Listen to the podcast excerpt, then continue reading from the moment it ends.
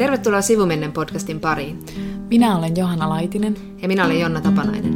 Ja tässä podcastissa me puhumme siitä, mistä ei ole puutetta. Eli hyvistä kirjoista.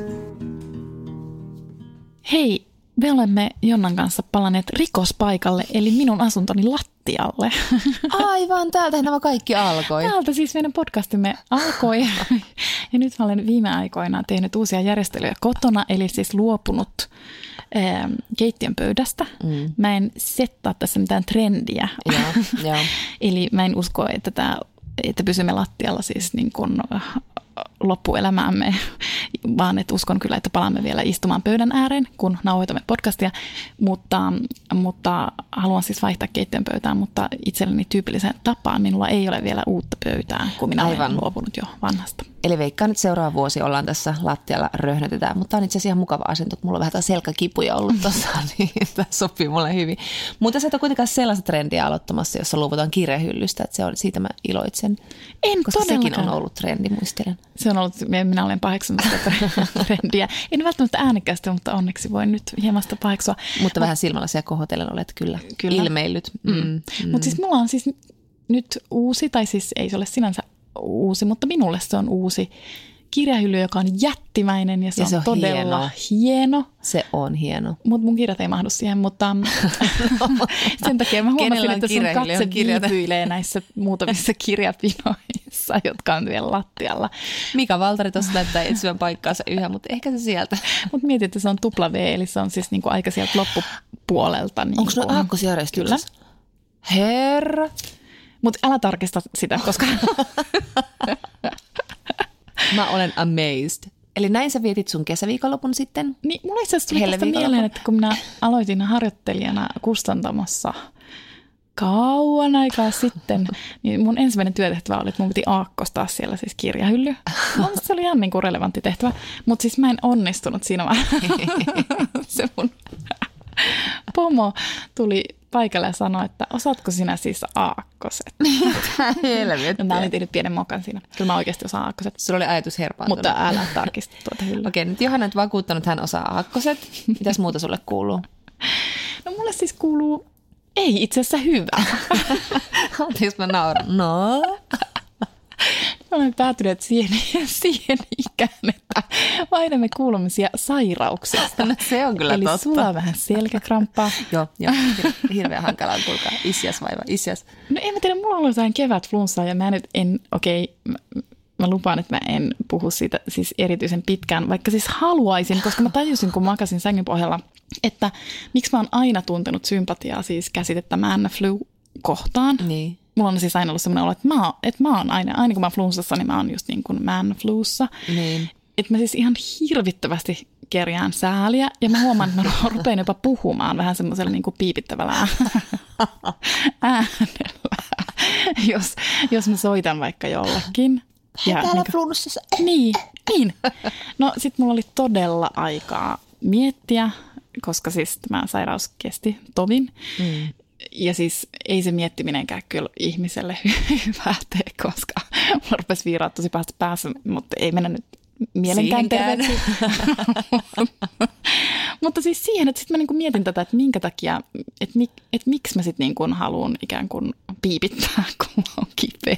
Ja sitten mä ajattelin, että se voi siis olla, ja sitten mä ajattelin, että ehkä myös niin kuin flunssassa olevat miehet ajattelevat sillä tavalla, että se on siis niin kuin hetki, jolloin oikeasti saa olla tosi heikko, ja jos niin kuin muissa tilanteissa ei saa olla erityisen heikko, eikä niin kuin saa oikein niin kuin kerjätä hellyyttä tai sitä, että sua oikeasti niin kuin hoivataan, että joku tulee ja tuo sulle appelsiineja ja keittää sulle lämmintä mehua. Aivan. Sä oot ehkä oikeassa tossa.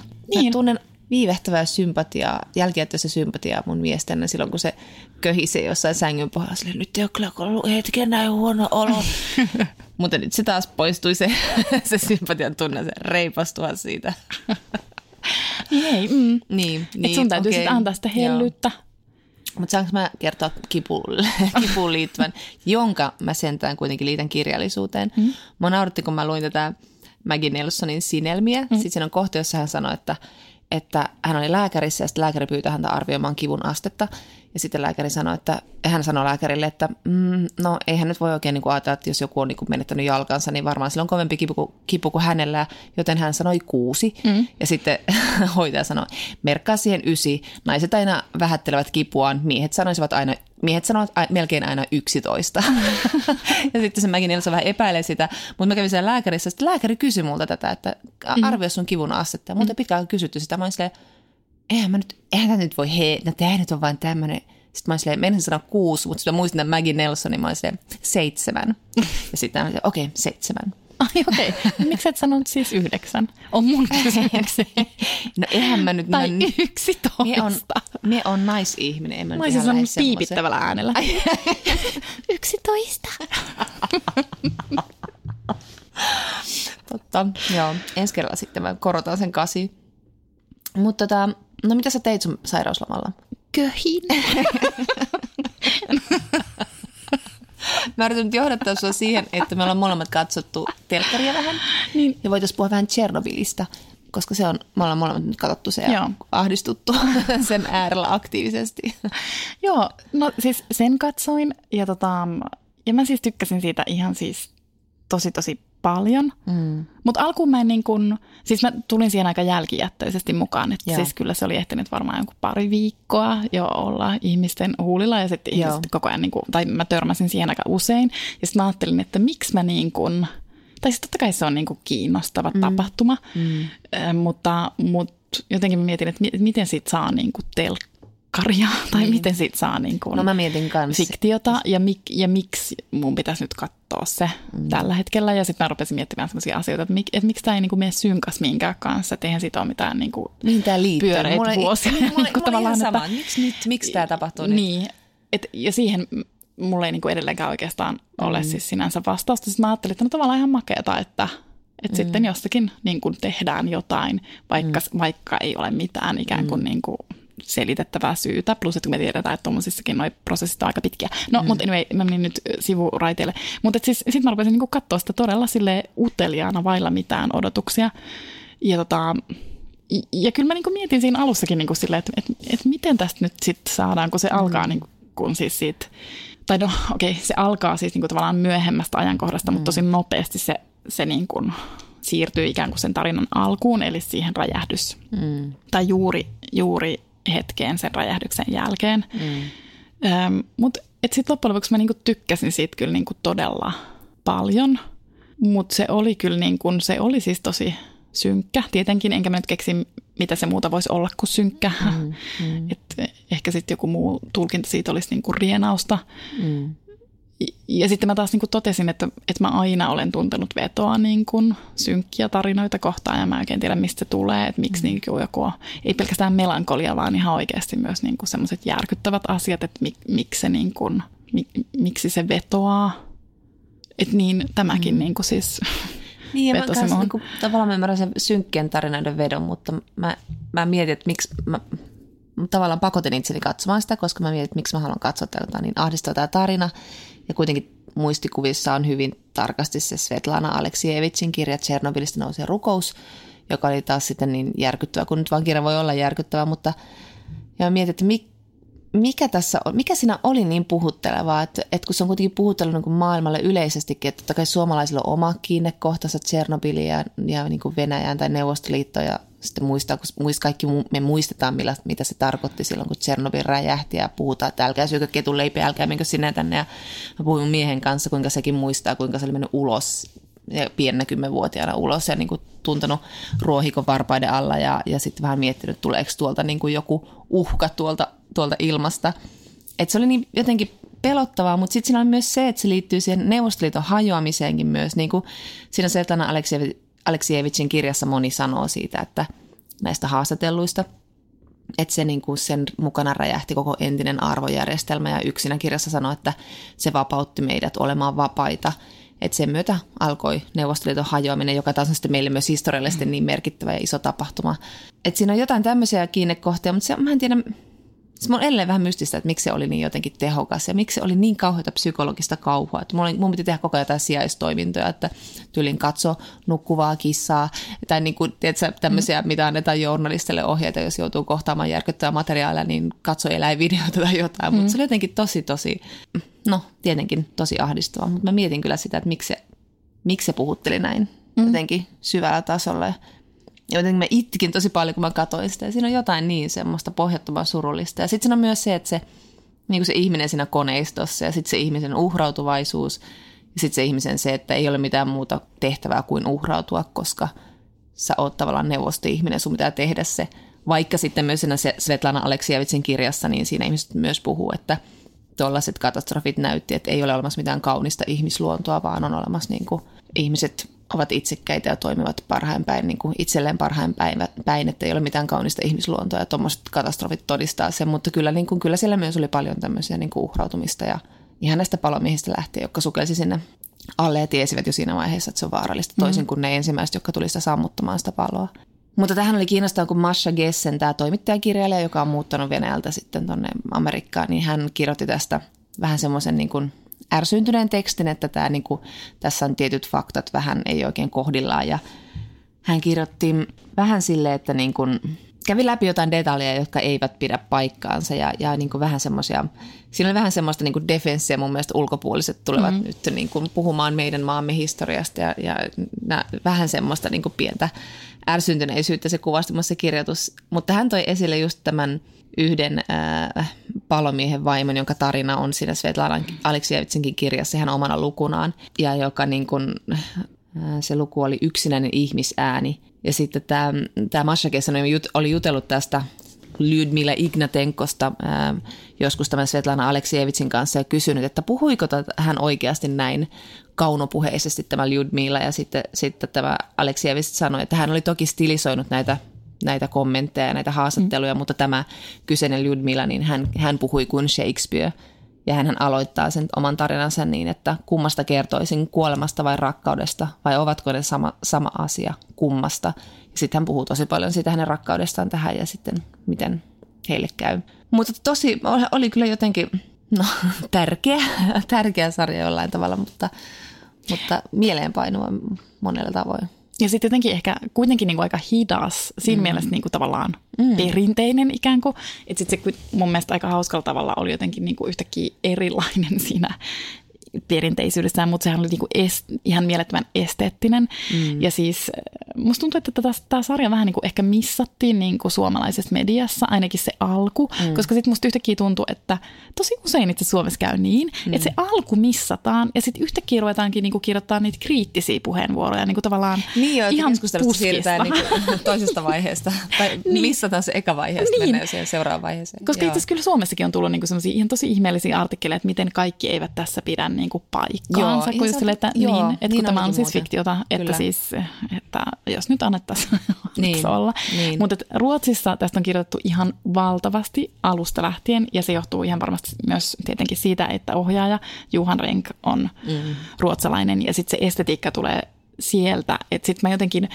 Mä, niin kuten tiedät, että mä en välttämättä aina, että jos mä vaikka luen jonkun kirjan, niin mä en hirveästi välttämättä tutustu siihen kirjailijaan, mutta tässä niin toi sarja teki muuhunkin niin semmoisen vaikutuksen, että mä rupesin oikein penkoa, että mitä se, niin se ohjaaja niin kelaa ja mitä se haluaa sanoa, mutta se ei niin erityisesti ikään kuin siis halua sanoa, no okei, siis se, sanoo, se haluaa sanoa sen, että valheet, niin tämmöiset kollektiiviset valheet tai tämmöiset niin valtiolliset valheet on tosi vaarallisia, se on ehkä sen niin suurin tavallaan viesti siinä, eikä se ole hänen viestinsä, niin, sehän on niin tavallaan, ja siis hän on myös niin sanonut ihan suoraan, että hän on tässä paljon tälle Aleksijevitsille niin velkaa, mutta sitten mä luin niin hänen haastatteluja ja sitten hän just sanoi siitä, sivusi sitä estetiikkaa, että hän jotenkin sanoi niin, että hän erottaa asian, joka on niin kuin, joka näyttää hyvältä tai näyttää niin kuin makealta siitä, että mikä näyttää kauniilta.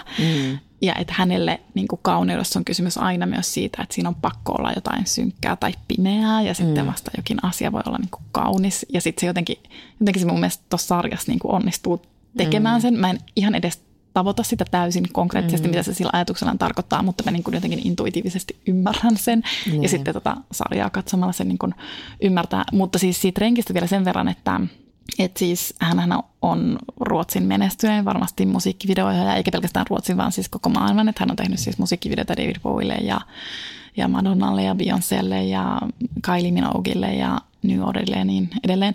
Mutta nyt tämän sarjan myötä hän on ohjannut muutamia muitakin TV-sarjoja, mutta tämä on hänen niin kuin tämmöinen isoin työ. Häntä varmasti työllistyvät vastaavanlaiset projektit tulevaisuudessa, voisin kuvitella, mutta hän sanoi nyt isossa Dagens Nyheterin haastattelussa, että tästä edes hän haluaa tehdä asioita, joilla on jotain merkitystä. Aha, okei. Okay. Hänkin on tullut aikuiseksi, hän on nyt yli 50-vuotias. Mutta mä luulen, että hän ei tällä hetkellä varmaan tarvitse tehdä, koska mun mielestä hän on tehnyt myös mainosfilmejä niin kuin maailman suurimmille yrityksille ja niin edelleen, mutta nyt hän haluaa tehdä asioita, joilla on jotain merkitystä.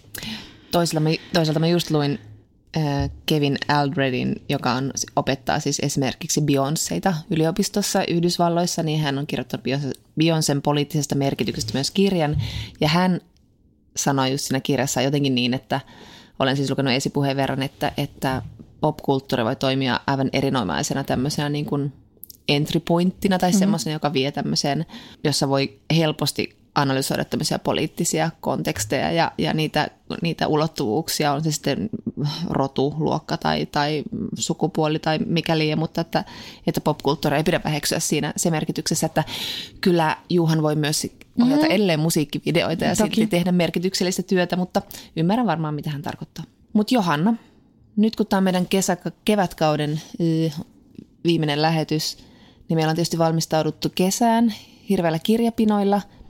Mutta eikä mä haluan kysyä sulta, koska Jenkeissähän ja maailmalla ylipäätään joku tämmöinen beach read ja kesäkirja on semmoinen, niin kuin, sillä on niin kuin semmoinen jo paikka ja asemansakin ja se on niin kuin tietty käsite oikein. Mutta miksi meillä Suomessa ei ole varsinaisesti tämmöistä niin kuin beach readia? Kyllä meilläkin listataan jotain kesän kirjaa, mutta ne on aina aika semmoisia niin kuin dekkarilistauksia. Eikä meillä välttämättä ole semmoista, niin kuin, sitä ei jotenkin täällä syntynyt, vaikka me ollaan kuitenkin hirveätä lukijakansaa. Mikä siinä oikein on? Syytän mediaa. Niin, se on kyllä. Hoitisivat hommansa. Niin, mutta siis tavallaan en mä tiedä. Lähteekö kaikki kesämökille, eikä ne ole missään lähellä kirjakauppaa ostamassa mitään vai mitä ne hommaa? Mutta kyllä ne ihmiset lukee tosi paljon niin, kesällä. Niin. Et siis, ja kyllä ehkä niinku sosiaalisessa mediassa se näkyy. Niin, aivan. Niin. Nyt kun meillä on niin valtavan menestyksikäs, ainakin omalla kohdalla on ollut tämä hyllynlämmittäjähaaste. Ai, mikäs toi olikaan? Ehkä me voidaan haastaa ihmisiä vielä enemmän näyttää sosiaalisessa mediassa kesäkirjapinojaan. Joo. Mutta se on ihan totta, että siis Suomessa edelleen puhutaan siitä, että miten että dekkari on aina kesäkirja. Mm. Ja katson siinä peiliin, että mun mielestä kustantamotkin itse tekee sitä. Mm.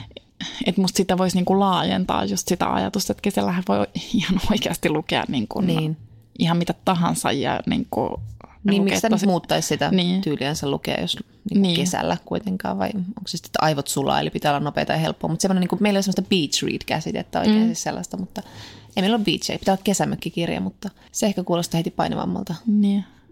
No, mutta anyway, mitä sä aiot lukea kesällä? Minulla on, ei mun mielestä liian korkea pino, mutta en minä kaikkea tässä luettele, mutta uskon, että sinulla on tämä sama kirja sinun pinossani, eli pinossasi. Kyllä. Anteeksi. Oliko Inessiin vai ablatiivinen? Niitä mä en osaa. Eli siis jatkan Sally Rooneylla, jota oli siis niin kiva lukea keskusteluja ystävien kesken, josta puhuimme viimeksi, eikö niin? Mutta siis nyt mä olin siis Norjassa käymässä ja sitten mä ostin sieltä kirjoja, kun mä ajattelin, että sieltä kalliilla saa ostaa. Niin. Halusit tukea norjalaista. Kyllä mä halusin sitten. Kuituvaa taloutta, hienoa. Mutta siis normal people. Joo. Että en minä nyt, ikävä kyllä olen todella pahoillani, mutta mä en nyt jaksa odottaa sitä suomennosta. Mutta joo, mutta mä aion lukea sitten myös suomeksi, kun se tulee. Mutta. Niin. Mutta mä ajattelin, että toi voisi olla kiva kesäkirja nimenomaan. En tiedä, mikä sitä tekee sen, mutta ainakin mä ajattelin, että sen mä saisin luettua. Se on hirveän hyvä tavoite. Sä kuulostit just siltä, että sä luet niin kuin kirjan vuodessa. Näin on. perustuuko tämä kaikki valheelle? Kyllä se aika paljon perustuu. Ja brändäämiselle. Mä en itse asiassa tiedä tästä oikeastaan mitään. Sitten mä avasin tämän ja sitten ekalta sivulta mulle paljastui, että ahaa, tämä ei ole minä muodossa kerrottu. Oliko se edellinen? Oli. Mä en muista noita enää ikinä. Eiku vai oli vai? Me viimeksi käytin tämän keskustelun ja sitten mä jotenkin näissä viisaasti korjasin sinua, mutta siis nyt mä enää muista, että miten päin se oli. Mä en muista.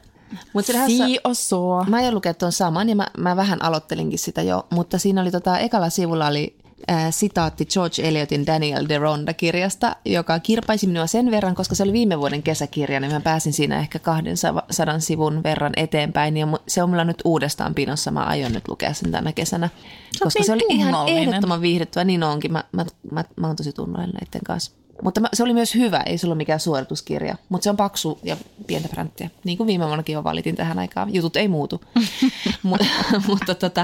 Ja sitten mä aion lukea, nyt kun Aleksijevitsistä puhuttiin, niin nyt mä aion lukea viimeinkin sen uusimman Suomen, että on neuvosto ihmisen loppu. Siinäkin ei ole niitä sivuja. Siinä ei ole sivuja lainkaan, mutta nehän on kuitenkin nehän on raskaita, mutta nopealukuisia. Mm. No semmoista kuitenkin, hän kirjoittaa semmoista, dokumenttiromaaneja, joka on sillä tavalla niin kuin ei tunnu liian vaikealta aloittaa. Siis niin kuin se sivumäärä ei niin kuin vie heti uskoa. Niin sen mä aion lukea, koska toi Chernobyl jäi nyt niin mieleen, että mä haluan niin kuin jotenkin pysyä siinä maailmassa. Mm. Mä aion sitten lukea tanskalaista Suzanne Brøggeriä. Jota mä en ole koskaan aiemmin lukenut, mutta hän on siis todella mahtihahmo tanskalaisessa kirjallisuudessa. Hän on Tanskan akatemiassa istuu, on syntynyt joskus 40-luvulla ja kirjoittanut siis valtavasti rakkaudesta ja erotiikasta, mutta ei siis ole genrekirjailija, vaan siis niin kuin kirjallinen kirjailija. Ja tavallaan hän on nimi, että jos haluaa tuntea pohjoismaista kirjallisuutta, niin häntä pitäisi olla siis niin kuin lukenut. Ja koska minä haluan sanoa, että tunnen pohjoismaista kirjallisuuden kuin oman tasoni, niin ajattelin Lukaista. Ajattelit Lukaista, hänen kirjansa Kural, eli Koralli kai. Mutta siis mä luen tämän ruotsiksi. Mutta siis tässä on kiinnostavaa se, että hän on sitten kirjoittanut aiemmin, varmastikin vuosikymmeniä sitten, eli väärin muista, tämmöisen kolmiosaisen oma elämäkerrallisen romaanin. Ja hän kirjoittaa sen tässä ikään kuin niinku uusiksi. Okei. Ahaa. Aika hauskaa. Musta on ihan hirveän hauskaa. Niinku sen näkemys nyt. Joo, että sitten niinku tavallaan 30-40 vuotta niin kuin myöhemmin hän ikään kuin kirjoittaa sen kokeneempana ja niin edelleen uusiksi. Ja tässä takakannessa hän sanoo, että tämä on ihan mahtavaa. Ja sitten hän sanoo, että niin kuin tässä, tämä on siis takakannessa tekstistä, ja mä oletan, että tämä on sitaatti tältä kirjasta. Mutta että hän siis sanoo, että usein sanotaan, että tämmöinen niin kuin salaisuus niin kuin kehittymiselle on se, että tulee siksi omaksi itsekseen. Siis tulee omaksi itsekseen. Mm. Mutta että ihminen ei koskaan niinku huomaa sitä silloin, kun se omaksi itsekseen tuleminen niinku tapahtuu, että sen tajuaa vasta jälkeenpäin. Ja sen takia hän haluaa ikään kuin niinku kirjoittaa uudelleen ne vanhat kirjat, ikään kuin hylätä sen vanhan version, niinku sen kirjoittamansa vanhan version, ja sitten niinku tavallaan kirjoittaa sen uusiksi, nyt kun hän pystyy katsoa sitä niinku omana itsenään. Niin, ikään kuin onpas kiehtaa, mä voin kuulla sitten, mitä sä tykkäät tästä. Joo, tätä mä odotan tosi paljon. Mutta hei, me laitetaan Instaan loppuja kirjapinoja, jotka on tietenkin täysin epärealistisia, mutta niinhän se kuuluukin aina kesän alussa ja sit vasta loppukesästä nähdään, että kuinka monta tuli luettua. Mutta tällä kertaa mulla on tosi hyvä pino, mä oon siitä tosi innoissani jo nyt. Mä menin siis pitää sanoa, että ja sit mä aion lukea myös Strindbergia, mutta yksikin mä muistin, että mun mielestä mä oon sanonut tämän tosi monen. Luotetaan siihen, että meidän kuulijoilla on yhtä lyhyt muisti kuin meillä. Silleen. Ai kiva, Johanna lukee Strindbergia. Että onhan se hauskaa. Niin mä luen tietenkin Proustin kadonnut aika etsimässä, jonka on alattanut jo 2 kesää sitten. Mutta tänään me ollaan luettu, tai tähän jaksoon me ollaan luettu myös paljon vähän tämmöistä muistelmatyylistä kirjallisuutta, niin kuin me jo viime jaksossa mainostettiinkin. Eli Johanna, mitä me ollaan luettu? No sekin sokin. Vähän kumpikin on lukenut jotain ja sitten puhutaan vähän, mitä on yhdessä ehditty myös lukea. No me ollaan luettu Lisa Brennan-Jobsin Pikkusintti, eli Lisa Brennan-Jobs on Steve Jobsin tytär, mutta Steve Jobs kielsi tyttärensä tämän tyttären elämän alkuvuosina, mutta sitten heille tulikin kontakti ja sitten hän rupesi viettämään aikaa isänsä kanssa, joka oli niin kuin erittäin hämärä tyyppi. Kyllä. Et sitten yksi puoli Steve Jobsista on tietysti kerrottu hänen tässä, mikä sen nimi oli? Mikä Jobs. Sen, oliko se vaan Jobs? Ehkä. No mutta kuitenkin hänen tässä niin kuin elämäkerrassaan. Ja häntähän on pidetty niin kuin nerona. Tosin ei siinä kirjassa niin kuin mitään kiiltokuvaa hänestä piirretty, vaan että siis et sit myös tajus, että hän on niin kuin siis tavallaan hullu siinä ehdottomuudessaan. Ja mikä, että semmoinen ehdottomuus on varmasti ollut hänen jotenkin pakkomieltä, että semmoisen niin kuin suosion takana. Mutta kuitenkin, että se oli niin kuin yksi näkymä häneen ja nyt me sitten tässä kirjassa saimme häneen toisen näkymän, niin kuin tämmöisen intiimimmän tietyllä tavalla. Mm. Ja se oli kyllä niin kuin tosi semmoinen, mä ajattelen jotenkin, että se oli niin kuin semmoinen jenkki, niin kuin hyvin romaanimainen muistelma. Kyllä. Ja sitten... tästä kirjasta sä puhuit joskus jo ehkä vuosi sitten tai jotain. Joo, ellen siis ylikin. Siis ruotsalaisen Karolina Setterwallin Toivotaan parasta, ja mä luin sen ruotsiksi. Ja nyt sä oot lukenut sen suomeksi, ja mun täytyy sanoa, että mä en niin kuin itse muista no, siitä se palautuu. Hirvittävästi. Mutta se on siis, se menee surukirjallisuuteen. Mekin ollaan puhuttu aika paljon erilaisista surukirjoista. Kyllä, joo. Sitten me ollaan luettu muusikko Astrid Swanin viimeinen kirjani, jossa hän sitten käy läpi elämäänsä hyvin monilta kantilta. Ja sitten tietenkin myös tämä sairastumista, kun hän sairastaa tätä levinnyttä rintasyöpää, mutta tämä kirja käsittelee tosi monia asioita. Ja sitten me ollaan luettu myös Kalle Päätaloa, tai jotkut ovat lukeneet. Niin, tai siis 50% meistä on lukenut Kalle Päätaloa. Aivan. Niin, siis tämä on niinku tämmöinen todella niinku siis yllättävä lukukokemus mulle. Mä luin sen siis työni puolesta, ja mulla oli ihan hirvettävät ennakkoasenteet sitä kohtaan, niin mä ajattelin, että mä en voi tykätä siitä. Mutta sitten mä niinku sain yllättyä, että siis mä luin sen todella mielelläni, ja se tavallaan sopii hyvin näiden kolmen edellä mainitun kirjailijan kanssa yksin, koska vaikka se on niinku selkeästi romaani, mutta se on kuitenkin niin kuin, voi sanoa, että muistelmallinen tai oma elämäkerrallinen romaani, siis autofiktiota. Ja siinäkin käsitellään kirjoittamista, että osa myös noista edellä mainituista kirjailijoista niin käsittelevät kirjoittamista näissä teoksissa. Kyllä. Mikä sun päällimmäinen ajatus? No mä muistan, mä laitoin sulle viestejä tuosta pikkusintistä, kun mä luin sitä, että hei, lue tämä, tätä on tosi kiva lukea. Ja sitä oli tosi kiva lukea. Se, niin kuin sä sanoit, niin se oli hyvin romaanimainen ja se oli hyvin kirjoitettu. Ja se oli myös kauhean antoisa, kun se on. Se Amerikka nyt on niin tuttu meille, niin me heti sijoitetaan tämä tiettyyn aikaan ja me osataan nähdä se paikka. Se on niin tuttua meille myöskin. Ja sitten tässä on niin kuin... Tällä aika koruton tyyli tällä Brennan-Jobsilla kirjoittaa, että hän kirjoittaa aika toteavasti siitä ja näyttää, mitä tapahtuu, mutta niin kuin, ja millaisten isojen tunteiden kanssa niin kuin hän on nuorena tyttönä joutunut taistelemaan, kun hän on tavallaan joutunut niin kuin kerjäämään sitä isän rakkautta. Ja hän on koko ajan miettinyt, miten hän voi niin kuin näytellä sitä sen isän tytärtä ja niin, että se isä tykkäisi hänestä. Ja sitten sieltä isältä tulee koko ajan niin kuin järjetöntä torjuntaa ja hirveää rajoittamista. Ja sitten äidinkin mielenterveys alkaa vähän prakailla siellä loppuvaiheessa. Että molemmilta suunnilta tulee niin ristiriitaista viestiä, että hän kirjoittaa sitä kauhean silleen niin kuin sanon toteavasti. Ilman niin kuin... Eikä analysoi kauheasti. Ei hirveästi. Et se ehkä tekee siitä niin kuin romaanimaisen, niin, koska yleensä niin kuin romaanihahmothan eivät, se ei olisi kauhean uskottavaa, että romaanihahmo rupeisi hirvittävästi analysoimaan. Niin pysähtyisi miettimään, niin, että tässä nyt tunnen näin ja näin, kun niin. Isä sanoi minulle näin, mutta siis joo. Mutta sitten se kuitenkin, kun mä olin lukenut sen, niin nyt mun on vähän vaikea ehkä sanoa sitä mitään sen kummempaa muuta kuin, että se oli kauhean kiehtovaa ja varmasti yksi kiehtova elementti, tai siis tietenkin on se, että se on kertoo Steve Jobsista osittain. Ja siinä on tämä ikuinen neromyytti myös, että sehän on meidän niin kuin ikuinen viehtymys, että millaisista ihmisistä tulee neroja, koska me niin innokkaasti annamme aina sen leiman varsinkin miehille, jotka käyttäytyy paskamaisesti. Mutta tässä oli kuitenkin aina sitä miettiä, että onko se semmoinen niin kuin Malcolm Gladwell-mainen, että 10 000 harjoitustuntia, niin susta tulee nero tai taitava missä tahansa, vai onko se joku asia, jollaiseksi sä synnyt. Ja tässä kyllä tulee vähän semmoinen, että voisi sillä Jobsilla ehkä olla helpomminkin elämä ollut, jos hän ei olisi ollut niin hemmetin outo tapaus, mutta sitten toisaalta hän oli ja meni sitä omaa juttuaan kohti aika silleen välittämättä muista ihmisistä ja sen takia myös menestyi, mutta että hän oli isänä hyvin aika hirveä isä, siis suoraan sanottuna. Niin, Ja tässä oli vaan, tuli vaan semmoinen, että tämä on niinku semmoista, just semmoista, mitä mä laitoin Instaankin, tämmöistä vanhemmuuden mielivallan kuvaus. Että sitten siellä niinku jotenkin se lapsi yrittää rimpuilla ja tehdä kaikkensa ja niinku koko ajan odottaa, että se rakkauden arvoinen ja sitten sitä ei tule sieltä. Niin se oli jotenkin myös sillä tavalla kauhean surullista luettavaa.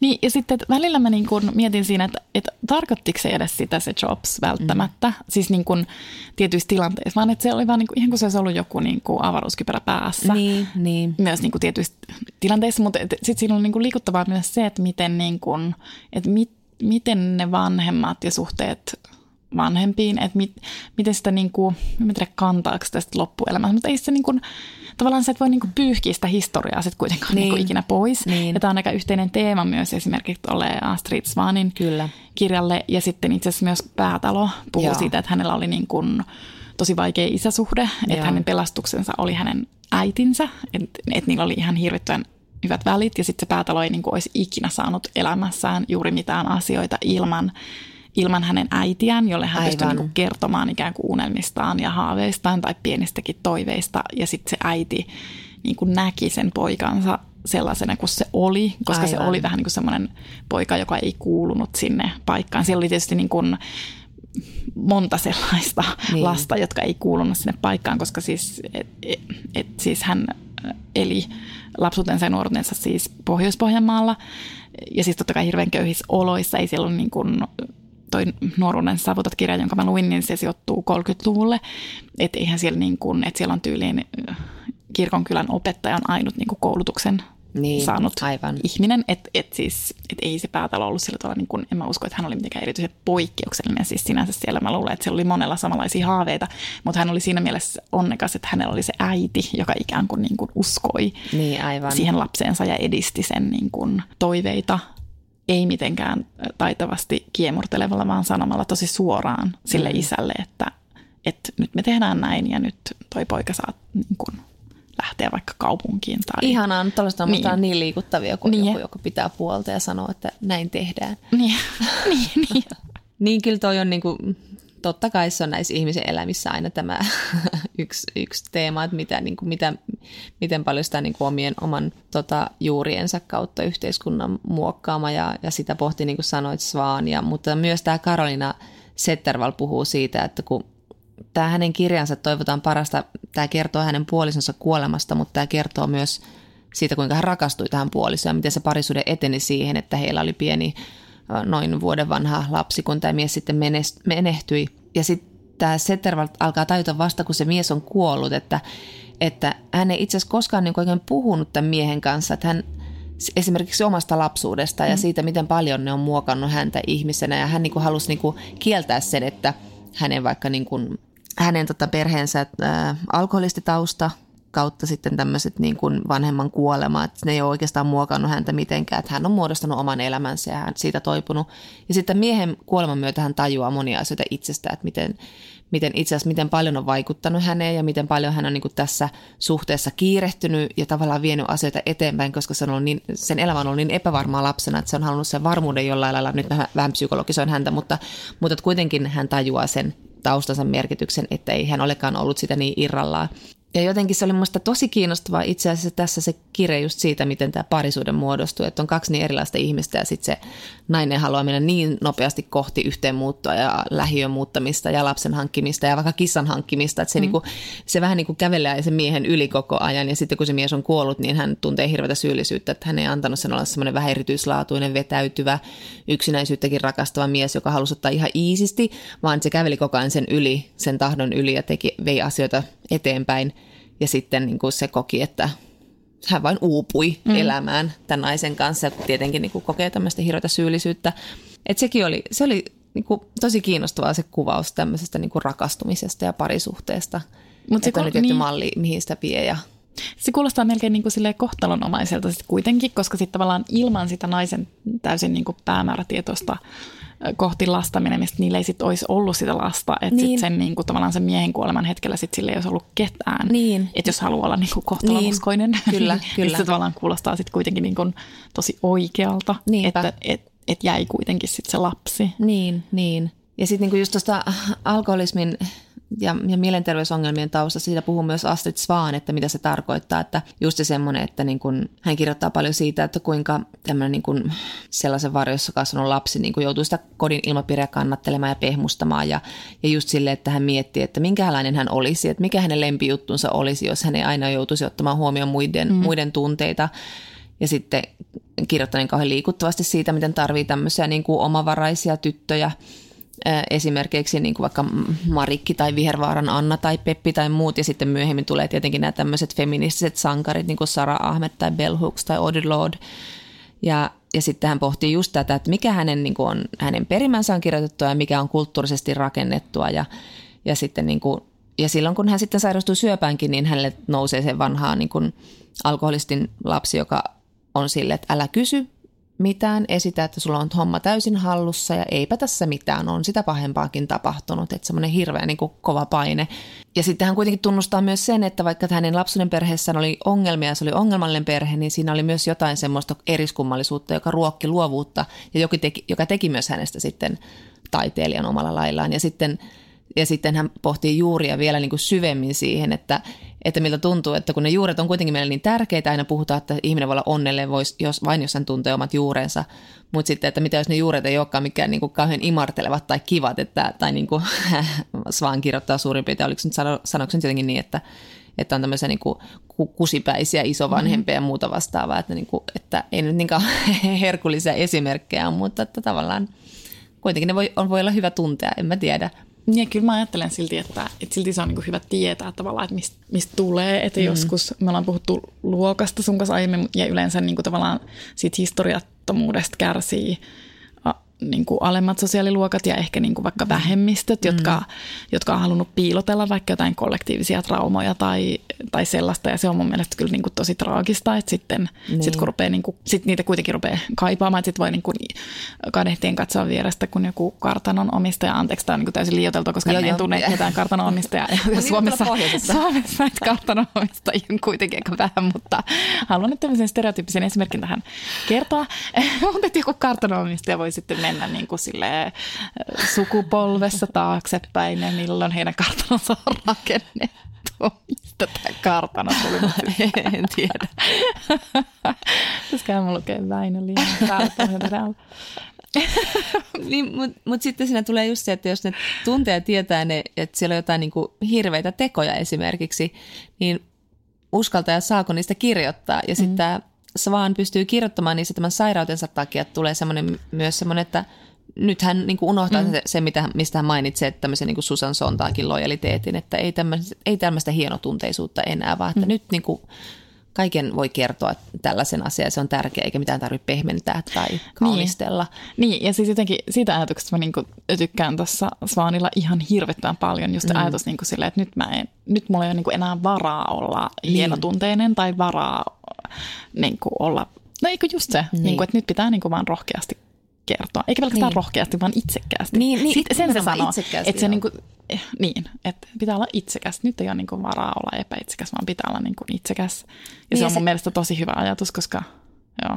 Juuri näin, ja ketähän nyt siteeraakaan siinä, mä en nyt muista, mutta se ajatus on just se, että niin kuin ne tarinat, mitä kerromme itsestämme, ne muokkaavat meitä. Eli jos me nyt muokataan itsemme jollain valheellisilla tarinoilla, niin kuin nyt puhuttiin tuossa Tšernobylistä ja miten joku niin kuin valheet, tavallaan kasautuvat valheet voi sitten murtaa kaiken, niin sitten tavallaan, että jos sä kerrot itseäsi valheita tarpeeksi kauan, niin ei ole semmoista tarinaa. Ihana, kun me ei mene tämmöisen postimerkkiviisauksiin, tai siis jakaviisauksiin, mutta siis sillä tavalla, että pitää olla myöskin niin kuin vain itseään varten sitten rehellinen, niin kuin sanoit.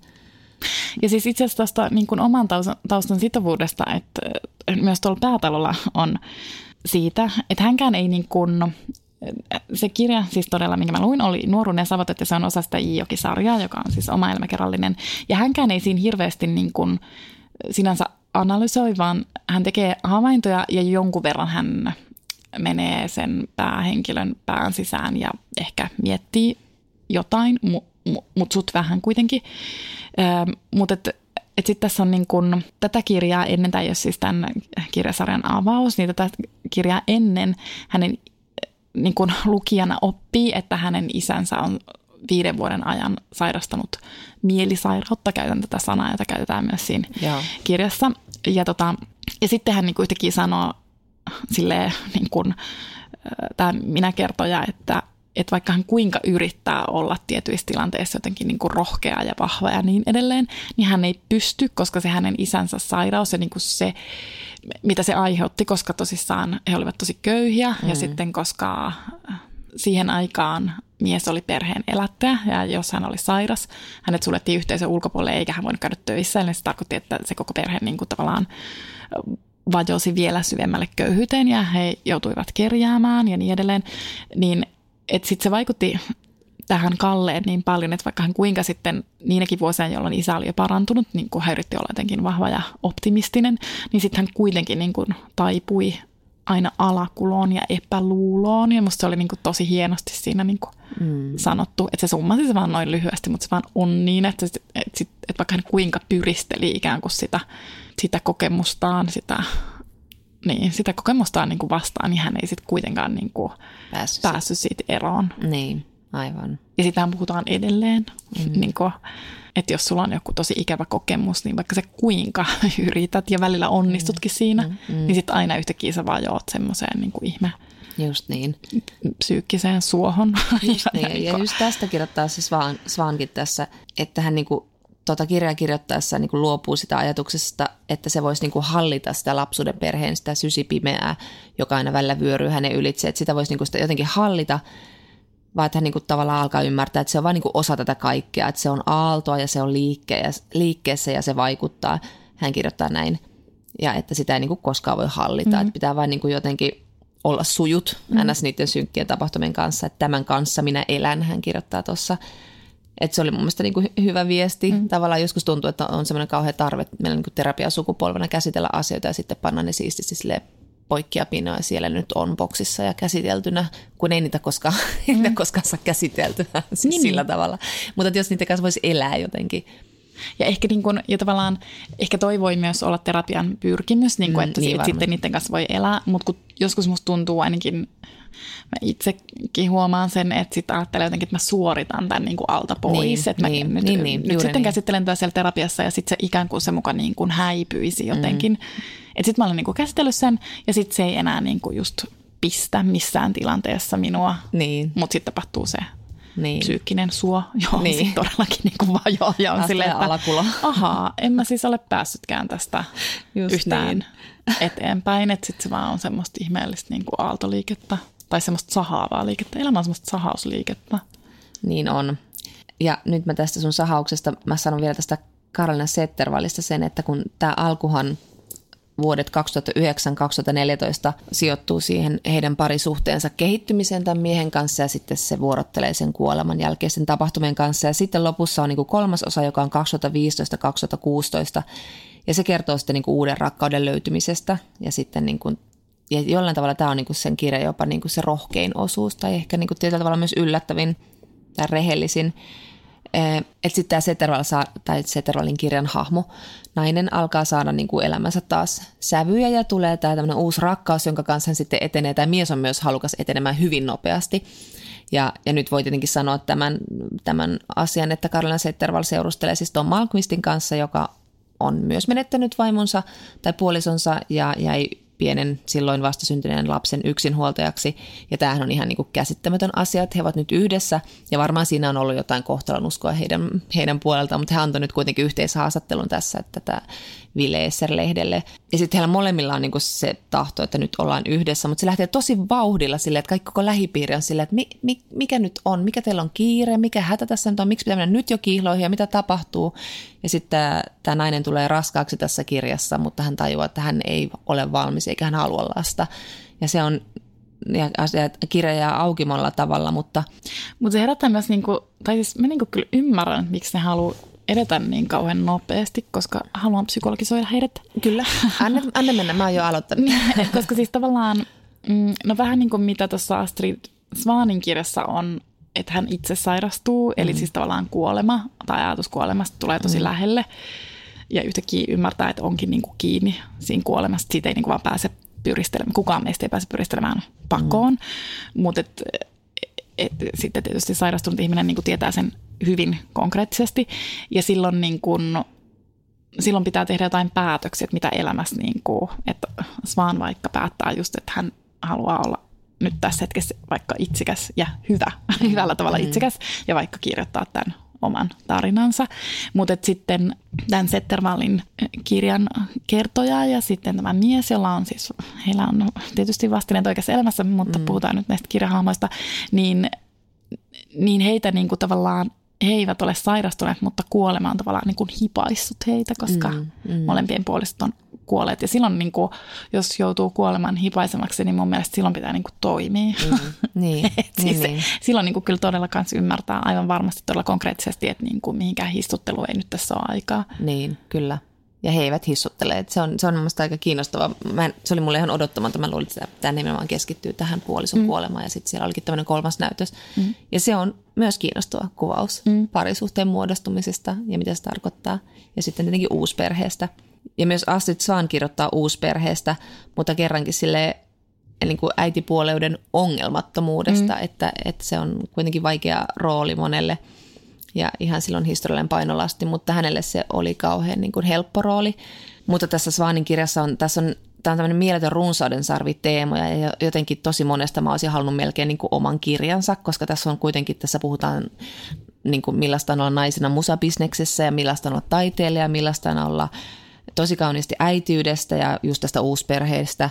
Mutta sitten myös kaikista tämmöisestä niin kuin kauneudesta ja sen tavoittelusta ja ulkonäköpaineista, mutta mitä se merkitsee, kun sairastuu ja silti edelleen tietenkin haluaa olla kaunis ja ottaa päähän, että niin kuin ei voi pukeutua siihen sen kauniiseen mekkoon ja niin kuin miettii edelleen ihan yhtä pinnallisia asioita, mutta myöskin niin kuin sillä tavalla, että suomii sitä omaa ulkonäköä, että niin kuin ei tulekaan se semmoista, että no pääsi, että olen terve ja ihan niin kuin se ihminen jotenkin jalostuu siihen valtavan hienolla tavalla, jos sairastuu, vaan että niin kuin siinä on edelleen ne samat semmoiset, hän niin kuin tässä vähän kritisoi itseään, että, niin kuin, että no se siitä itsensä kehittymisestä, että vieläkään ei niin kuin ole silleen tyytyväinen omaan ulkonäköönsä.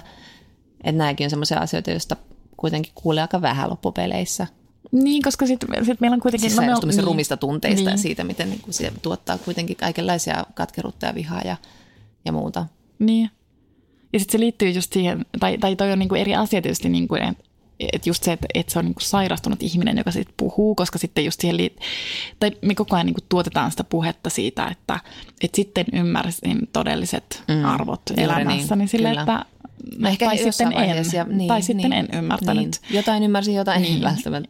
Ja sitten me ollaan puhuttu tosi paljon tässä podcastissa ja mä edelleen niin ajattelen silleen, että siis se niin semmoinen niin vahvan ihmisen ja erityisesti vahvan naisen, se on niin mun mielestä voimakkaampi se vahvan naisen narratiivi kuin vahvan ihmisen narratiivi. Niin, se on niin tosi, tosi vahingollinen, koska sitten musta tuntuu, että ihmiset ei edes uskalla sit niin sanoa, koska pitäisi niin tavallaan koko ajan pitää semmoista ihme pep-talkia itselle, että olen kaunis ja kykenevä.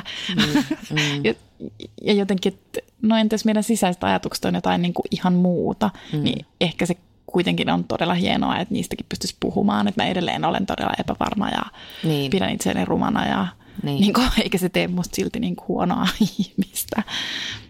Mutta näissä kaikissa kirjoissa on tosi... Niin kuin siis itse asiassa kaikissa kirjoissa, joista mä niin kuin pidän todella paljon, niin ne ei ole siis omahyväisiä, vaan että ne on niin kuin silleen todella rehellisen aitoja, että ne oikeasti pystyy näyttämään sen ihmisen kokonaisena ja se yhdistää näitä kaikkia kirjoja. Et siinä mielessä tuossa Päätalossakin, kun Päätalohan on ollut ihan valtavan luettu kirjailija, siis varmaan niin kuin luetuimpia suomalaisia kirjailijoita, ja sitten mä oon niin kuin aina miettinyt vähän, että miksi, että jos se vaan... Apropos, äsken kun mainitsin sahaamisen, niin jos olisi ollut tosi supliikki, niin mä olisin siitä mennyt aasinsillalla Päätalon uittotöihin ja metsätöihin. Mä en tehnyt sitä, mä en ollut supliikki. Älä merkille pantakoon. Mutta et mun mielikuvat on aina sille, että se Päätalo varmaan kuvaa jotain niin kuin savottaa. Mutta kun se kuvaa niin kuin tosi paljon itse asiassa ihmissuhteita ja se kuvaa tosi paljon itseään niin kuin poikan, tai no tossa kirjassa niin kuin nuorena miehenä. Ja se on ihan sairaan kiinnostavaa ja me ollaan nytten tämän vuoden aikana, oliko se tänä vuonna, kun mä puhuin esimerkiksi siitä Mikael Persplantin, vai oliko se viime vuonna puolella, mutta kuitenkin. Ja tavallaan siitä, että miten se Mikael Persplant on todella rehellisen itsereflektiivinen, mikä on niin kuin, aika poikkeuksellista niin kuin mieskirjailijoille, että naiset on siinä niin kuin, oikeasti parempia. Juuri näin. Mutta sitten mä olin silleen, että no mutta Päätalo on tehnyt sen. Että se on siis, se on niin kuin, oikeasti todella niin kuin, rehellinen ja se pystyy näyttämään itsessä siis häpeän tunteita, se koko ajan menettää kasvonsa, se niin kuin, sitä piikitellään sen ulkonäöstä ja se osuu siihen todella todella syvälle. Okei, ja se kuvaa sitä niin kuin tosi hienosti. Joo. Et jotenkin ei oma hyväsyydelle. Ehkä tässä vielä 50%:aakin Sivumenestä lukee Päätaloa. Katsotaan. Mutta hän on niinku tavallaan poikavuosissaan siinä kirjassa, eikö totta? Hän on 17 tässä. Joo, niin just. Joo. Mutta sitten jos tässä niin kun on tämä Settervallin kirja keskittyy paljon parisuhteeseen, niin myös tämä Svanin kirja kertoo paljon parisuhteesta ja siitä, että miksi me saadaan lukea niin vähän niistä kirjoista, jotka menee keskelle sitä parisuhdetta silloin, kun ollaan siellä jossain semmoisilla aavikkovuosilla. Että ei ole sitä alkuhuumaa tai jotain muuta semmoista suurta rysäystä, vaan että on sitä sellaista, niin kuin, mitä hän kirjoittaa, että kun on aivan ok, kun parisuhteessa vallitsee onneton harmaa aavikkotila. Aavikollakin voi olla yhdessä. Ja sitten hän kirjoittaa tosi hienosti tämmöisistä niin kuin parisuhteen semmoisista käsittämättömistä valtarakenteista ja analysoi tosi hienosti sitä, että miten se menee niihin tiettyihin rooleihin. Ja sitten hän pohtii niin kuin omia tunteitaan ja sitten hän ymmärtää, että itse asiassa hän luottaa puolisonsa tunteisiin, mutta ei välttämättä omiin tunteisiinsa aina. Ja sitten hän miettii myös sitä, että mikä on niin kuin tämmöisiä sinkkuelämää sarjan tuottamia tulkintoja siitä, miten pitää tuntea tai mihin tyytyä ja mikä on niin kuin omaa sisäistä autenttista lankaa. Mutta että tämä oli jotenkin tosi itse niin kuin tämmöisen pitkän parisuhteen, ehkä en mä tiedä aavikkovuosissa, mutta varmaan jotain sitä muistuttavissa, niin onkohan kiinnostaa kiva lukea tällaisia, koska niistä tulee sellainen olo, että niin tämmöiset hetkikin kuuluu parisuhteeseen. Tai niin kuin Swan kirjoittaa, että miksi on niin vaikea kertoa vuosista, jolloin lapset ovat suola ja kinuskia yhteistä kultaa muuten maatuneessa ja raunioituneessa parisuhteessa. Eli niin kuin tuommoista niin kuin tavallaan se on kauhean, mikä se nyt olisi, tärkeää ja niin kuin ihanaa lukea myös tällaisia näin. Ja niissä tulee se olo, että niin, kyllähän näin voi olla ja sitten se voi muuttua taas. Ja kun niistä lukee kuitenkin aina vähän, se on joko niin kuin kohti tuhoa tai uutta onnea ja niin poispäin. Niin sekin oli minusta tässä kauhean antoisaa, että tässä analysoitiin niin paljon just parisuhdetta ja rakkautta. Mä itse sen miettimään, että tuleeko sulle mieleen semmoisia kirjoja, joissa just osattaisiin kuvata noin niin kuin realistisesti, ikään kuin vangita sitä semmoista aika realistista kuvaa siitä parisuhteesta. Eikö, on aika usein semmoisia niin kuin ja tekee sitä niin kuin ikään kuin arvottamatta. Niin, aivan. Ei, mulle tulee mieleen semmoisia, niin kuin, että puhutaan just vanhoista pariskunnista, jotka vähän niin kuin elää semmoista rauhallista rinnakkaiseloa, mutta siihen on kuulunut monia vaiheita, mutta ei koskaan mennä, niin kuin, en mulle tullut mieleen, kun mä yritin miettiä, että mikä olisi tämä, että puhuttaisiin niin kuin tämmöisestä parisuhteesta ja ilman, että siihen tulee sellaista niin kuin häiriötekijää, vaikka niin kuin suhde toiselle ja suhde jonkun kanssa tai jotain tällaista, että kuten sanoin, niin tämä oli niin kuin tässä Swanin kirjassa oli monia asioita, joita mä pohdin. Ja sitten yksi asia on myös se saanko mä sanoa vielä tuossa parissa? Kun mulle tuli mieleen, ootko sä lukenut sitä Alain de Bottonia koskaan? Ollaanko me puhuttu sun kanssa siitä? No vähän, mutta mä en ole lukenut sitä. Kun hän kirjoitti siis sen romaanin, jossa hän juuri itse asiassa halusi kirjoittaa se, että koska hän oli sitä mieltä, että kaikissa niin kuin jotka käsittelee parisuhdetta, ne aina kertoo sen rakkaustarinan. Joo. Ja se aina loppuu siihen, mistä hänen mielestään se tarina vasta niin kuin alkaa, koska siitä alkaa niin kuin ne vaikeudet ja niin edelleen. Joo. Mä voin katsoa tuosta minun aakkostetusta valtavan hienosta valtavan. Se on totta. Mutta siis mä voin katsoa, että onko se kirja siinä. Niin missä olit menossa johonkin? Mä olin menossa vielä siihen, että sen mä haluan vielä Swanin kirjasta kirjoittaa, että oli muista myös tosi kiva lukea siitä, että hän on kuitenkin ollut tosi niin kuin omaehtoinen taiteilija ja sitten hän on tehnyt sitä omaa juttuaan, vaikka häntä on niin kuin jatkuvasti epäilty. Tai kuten hän kirjoittaa, että hänen uransa aikana niin kuin hän ei osaisi sanoa kuinka monta, mutta ainakin 1000 mustateepaitaista äänimiestä kertoi minulle, miten plukipiuha keritään ja 100 ukkelia sanoi keikan jälkeen, olet lahjakas, mutta suuri määrä tuijotteli tisseihini. Ja sitten hän kirjoittaa siitä, kuinka menee niin kuin vuosikausia ilman, että hän kohtaa naisia musabisneksessä. Ja sitten hän sisäisti myös tämän naisvihamielisen ajatuksen itse siis tämän siitä, että ne naiset, jotka siellä ovat, niin he ovat jotenkin miesten marionetteja kautta. Kaikki naiset kilpailee keskenään, ei ole mitään niin kuin solidaarisuutta naisten kesken. Ja sitten hän kirjoittaa siitä, että nyt asiat on muuttunut, että nyt on niin kuin ihan ennennäkemätöntä tai tämmöistä solidaarisuutta naisten kesken musabisneksessä ei ole kohdattu, että se on muuttunut niin valtavasti, kun hän kuitenkin meni 18-vuotiaana mukaan musabisnekseen. niin siinä on niin kuin tapahtunut aika paljon sitten pariskymmenessä vuodessa. Niin se oli mun mielestä kanssa niin kuin tosi ihana lukea, että ehkä niin kuin viimeinkin joku musabisneksen linnakkeet alkaa sortua joskus. Mulle tuli tosta niin kuin naisten välisestä kateudesta tai niin kuin siitä myytistä. Tuossa Päätalossa oli tosi hauskaa se, että koska se myös niin kuin purkaa itse asiassa semmoisia niin kuin stereotyyppisiä ajatuksia, että usein me ajatellaan, että no ylipäänsä me ajatellaan, että miehet ei kiinnitä tiettyihin asioihin huomioita, mutta Päätalo esimerkiksi kiinnitti siis niin kuin kaikkeen huomiota. Ja sitten meillä on joku mielikuva siitä, että miehet ei keskenään puhu jostain intiimeistä asioista. Sekään ei tuossa niin kuin ainakaan tuossa romaanisaudessa pidä paikkaansa, vaan että siis esimerkiksi se Kalle kertoo sen tosi intiimeistä asioista sen niin kuin ystävilleen. Sillä on niin kuin tosi monta luottoystävää. Ja mä luulen, että osa sen niin kuin suosiosta perustuu myös kyllä siihen, että varmasti Suomessa on ollut ja edelleen on niin kuin tietty puhumattomuuden kulttuuri, mutta erityisesti silloin, kun hän on noita kirjoittanut, mitä se nyt oli, 60-70, ei kun aloitti 70-luvulla tota Iijoki-sarkaa, niin sitten se suosio on perustunut siihen, että sit kun kaikki olisi halunnut just puhua näistä asioista, mutta ne ei ole uskaltanut ja sitten Päätalo on niin kuin tavallaan ollut se väylä päästä niihin keskusteluihin mukaan. Mutta sitten niin, siis tämä oli mun mielestä mahtavaa, koska sitten se kirjoitti niin kuin tosi suoraan siitä, että miten niin kuin tämmöisten savottamiesten keskuudessa on valtavasti kateutta. Ai jaa, okei. Mahtavaa. Tätä sanaa ei ikinä käytä miesten yhteydessä. Ei niin. Ja se oli super. Kalle perhana. Aikansa edellä. Mutta tosissaan kesä tulee ja kärpäset. Nyt syödät elpätävästi keksiä tämän kivaa loppuun. Sun vuoro yrittää. Mä annan itselleni 10/10 pistettä. Mun mieli on täysin tabula raasa juuri nyt.